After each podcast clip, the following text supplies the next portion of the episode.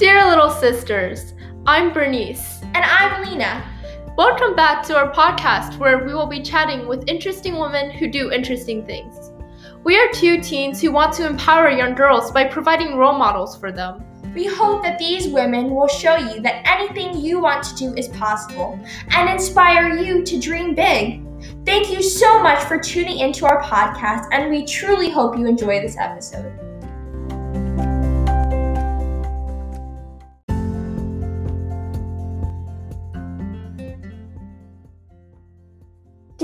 Sisters, we are very excited to introduce you to Ms. Katie Edmondson.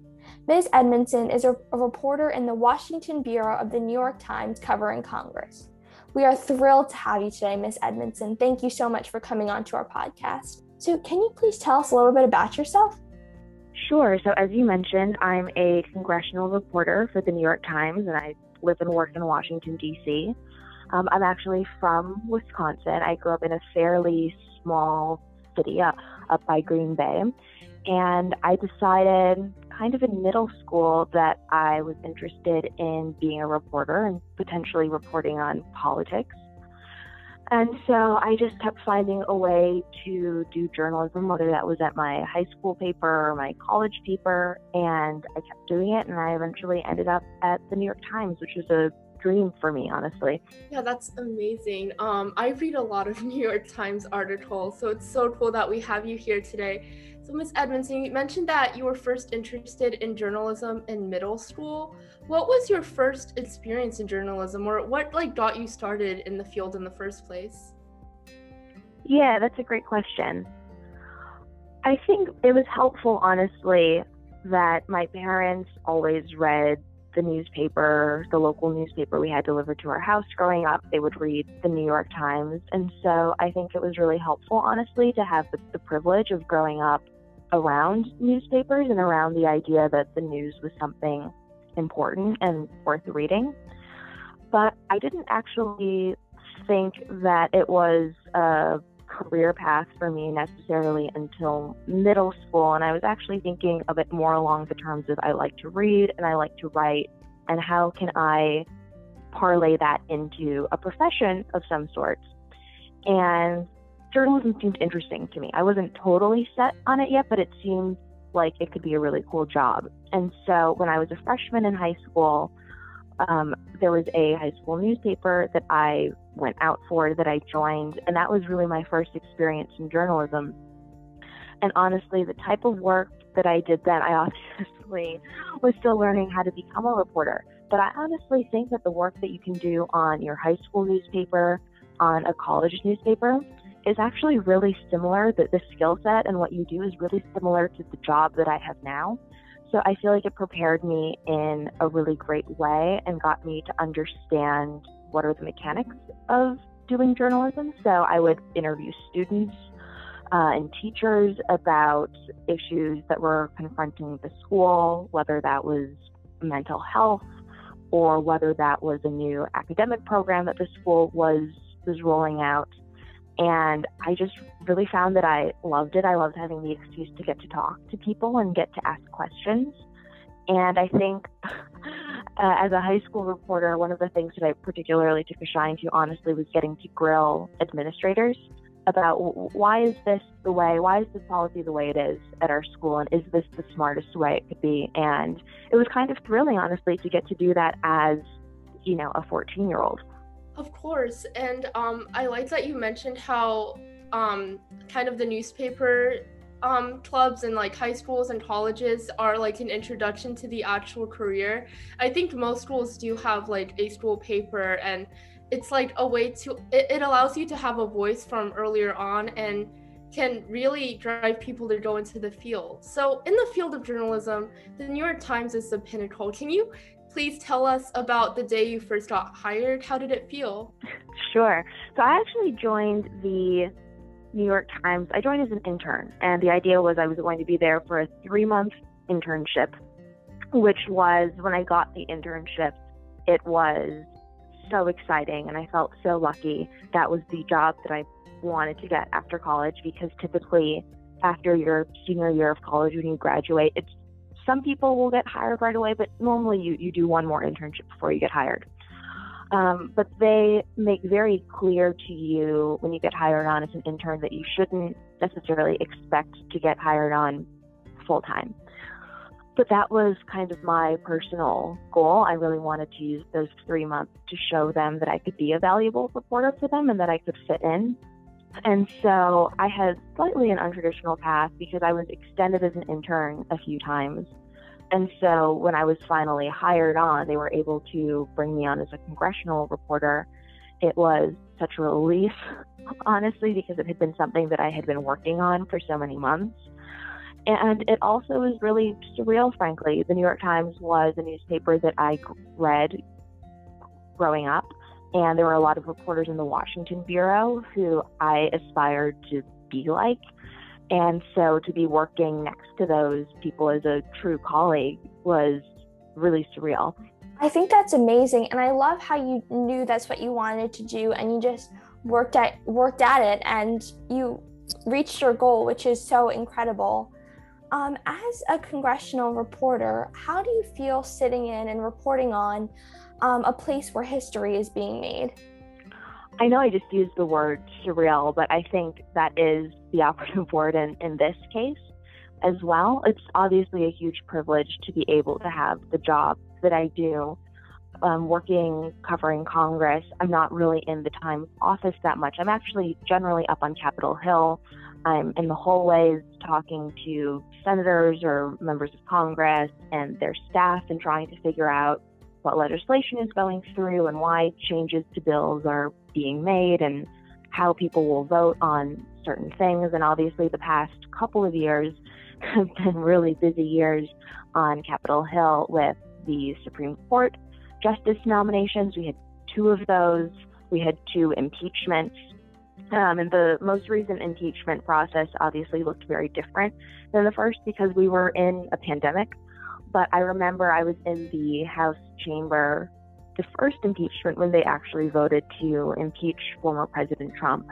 And you did feel a really striking sense of witnessing history because impeachment had been used so rarely. And to be standing literally in the room when it happened was really amazing, especially, you know, I grew up in Wisconsin politics Washington politics was not something that I ever felt that I was particularly close to or had access to growing up. And so that was a really striking moment.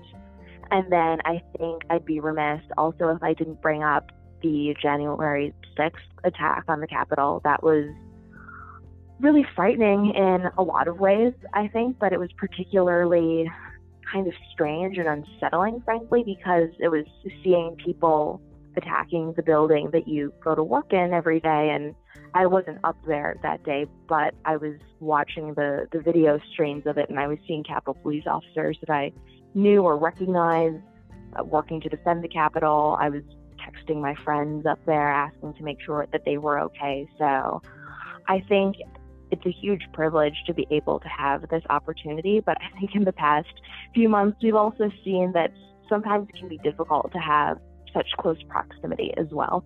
Thank you so much for sharing those experiences. I think that really brings a new light on what you do, um, showing showing everyone um, the firsthand experiences that you get so close to Capitol, um, so close on Capitol Hill, and really just those personal interactions with our lawmakers and legislators. I think that's so incredible, and I love the phrase that you use, "standing in the room where it happened," because I think that encompasses so much. I think it really shows that you really are in the room where it happens. You get to see all of the behind the scenes. And I think that's so, so inspiring. And I also want to add that it kind of shows how journalism is very interactive as a career. You're not just sitting in a room writing or interacting with editors, but you're actually experiencing these like moments in history firsthand. And I think that's amazing. Kind of on a different note, have you witnessed any gender barriers along your career? You know, when I first came to Washington, and I, I, went to college in New York, so I moved from New York to Washington, and I had friends in New York saying, "Oh, it seems like Washington can be such a male-dominated place." Are you worried about that? And I hadn't honestly given it a lot of thought, but their questions made me nervous going in. But at least when I joined the New York Times as an intern, so the Washington Bureau, and I think this is a fact, honestly, that not a lot of people know, the Washington Bureau is essentially run by women. Our bureau chief, who runs our Washington office, is a woman who she was a Pentagon reporter, she was a White House reporter, has an illustrious career in her own right. My editor, my who covers Congress, is a woman, and a lot of the top editors on the national security beat, on the economics beat, they're all women. And so I think it was really important for me to see that coming in as an intern. And I also think to give her the credit that she is due, the Washington bureau chief, her name is Elizabeth B. Miller, really went out of her way to try to support young women reporters and editors coming up, and I always felt that from her. And so that was really pivotal for me, I think, to frankly see that. The one thing that I would say, and I wouldn't characterize this so much as a gender barrier necessarily, but I do notice when I'm out in the field reporting and I'm reporting next to other reporters, male reporters, a lot of times we're jockeying to get in a specific question to any given lawmaker because they don't have tons of time to give us and there are lots of reporters and we all have different questions. And sometimes I have noticed in certain settings, particularly when I'm covering more defense, um, so military or foreign policy stories, but sometimes I can notice that the male reporters will feel very comfortable continuing to log these questions and be very aggressive in getting their questions in. And that's something that I just personally have never felt super comfortable with. Honestly, I think I'm a little bit more of a shy person naturally. And I, I don't know if that's attributable necessarily to gender, but I do think that sometimes it feels like women, particularly, can be told to be polite, you want to not be too pushy. And I think obviously you, always, want to be polite, right? But there's a difference between being assertive and being proactive and asserting yourself in a situation and being rude. And I think that sometimes that particularly women and women reporters, particularly young women reporters, frankly, can confuse. Um, and so my piece of advice, I guess, to up and coming young women reporters is to just get in there because that's the job. And of course, you want to be courteous to your colleagues and you want to be polite but I think that sometimes you can feel a sense of not wanting to be too pushy in a way that can be constraining. And that's that's the one thing that I try to actively monitor myself for because that's still something that I frankly think about and deal with. Thank you so much for sharing. I think two things to me really stood out with what you just said. One being that you uh, particularly work in an area where it's primarily um, made of women, and um, there's a lot of women in your um, specific um, sector, which I think is really cool because um, in your work you're surrounded by a supportive, it seems like, network of women, which can definitely help, I think, any girl grow. Um, in their career or just as a person, which I think, which I find really incredible. And also, I like what you said, how you uh, noticed this, I guess, discrepancy, and then you're trying to change it for yourself and for aspiring journalists. And I think there's also a balance, like you said, between being polite and being pushy, and just finding that balance is really important. Um, so our next question is What advice would you give to aspiring journalists? My main piece of advice would be to just keep reporting and keep writing and to try to find venues to do that because I really think that the more you talk to people and the more you write, the better that you get at it and it becomes more natural. And I also think from a hiring perspective, if you're thinking about trying to get an internship somewhere or eventually a job somewhere, hiring editors like to see that you have been working someplace, that you have real experience. And honestly, it doesn't matter if that's at your high school or college newspaper or at maybe even your local newspaper. They like to see that you have some work product to show and that it's something that you've been working at.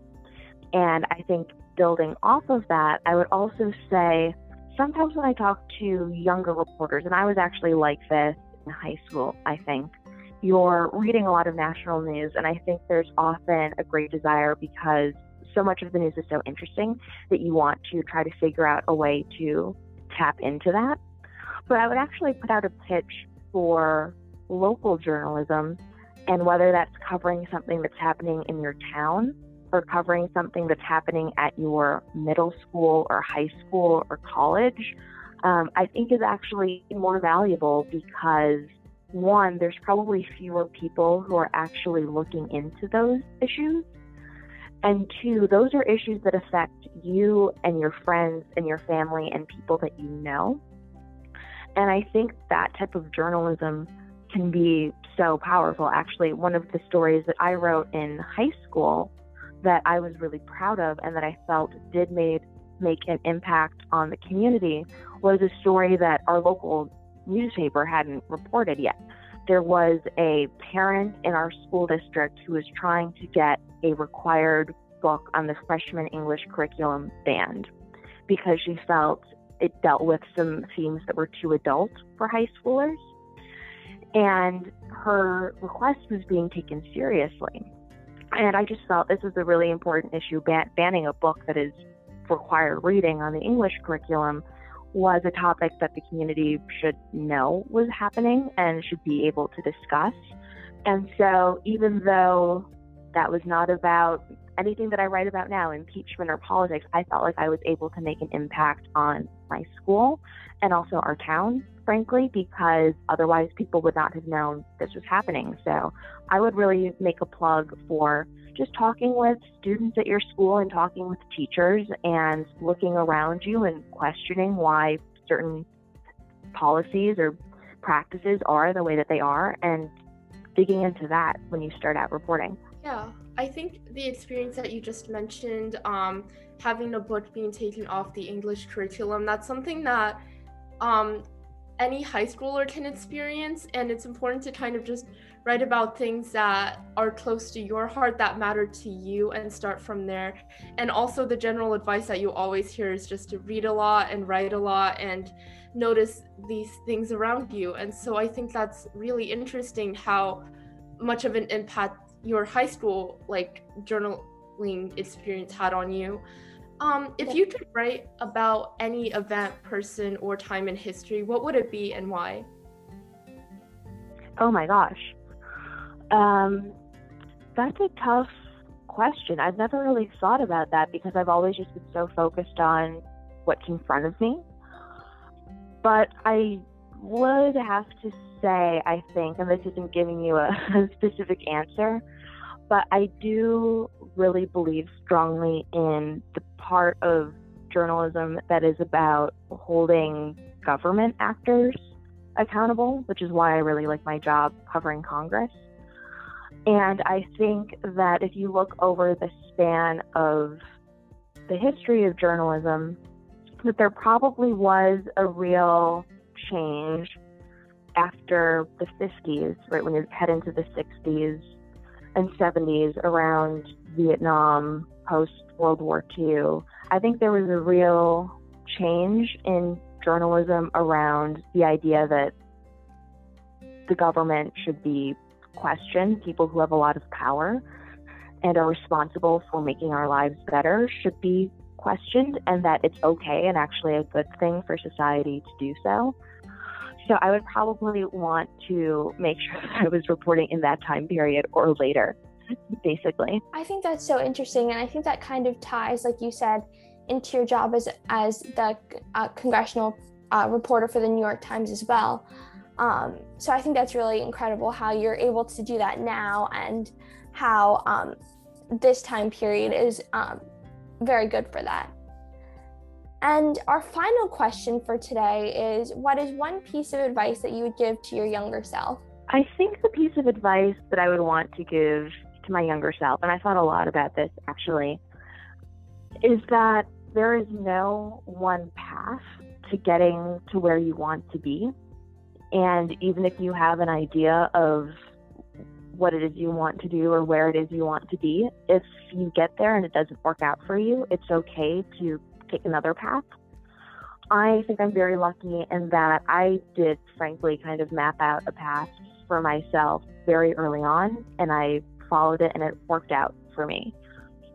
But I also think having this idea of a path that I wanted to follow with specific markers that I needed to meet was really stressful and in a way constraining. There are probably some other experiences just in life that I would have liked to have done that I felt weren't on the route for me. And I also think for younger girls, if you're applying to college or even if you're thinking about what classes you're going to have to take when you get to high school. I remember being really stressed out in middle school about making sure I got into the right classes in high school. I think it's just ultimately really important to do your best and work really hard, but know that life can be funny and can take you on a bunch of different paths. And that if you feel like you're going down a different path than you intended, if it seems to be working for you, you should just try it, right? And that you don't have to stress out if one specific idea that you had for yourself doesn't work out because there are going to be a hundred different experiences or different new things for you to try. So I think that would be the piece of advice that I would give myself is to maybe calm down a little bit about the path, do your best, work hard, keep your eyes open to new opportunities, and just see where it takes you. I think that's really good advice. I feel like, especially people our age or in high school, when we're trying to really think about what we want to do, it life isn't a defined path, like you said, and there's so many different directions that it can take, and it's important not to limit the number of opportunities you pursue for the sake of an end destination. We really enjoyed talking to you today, Miss Edmondson. Thank you so much for coming on to our podcast. Of course, this is great. Thank you so much for having me. Thank you so much for tuning into our podcast today. We truly hope you enjoyed.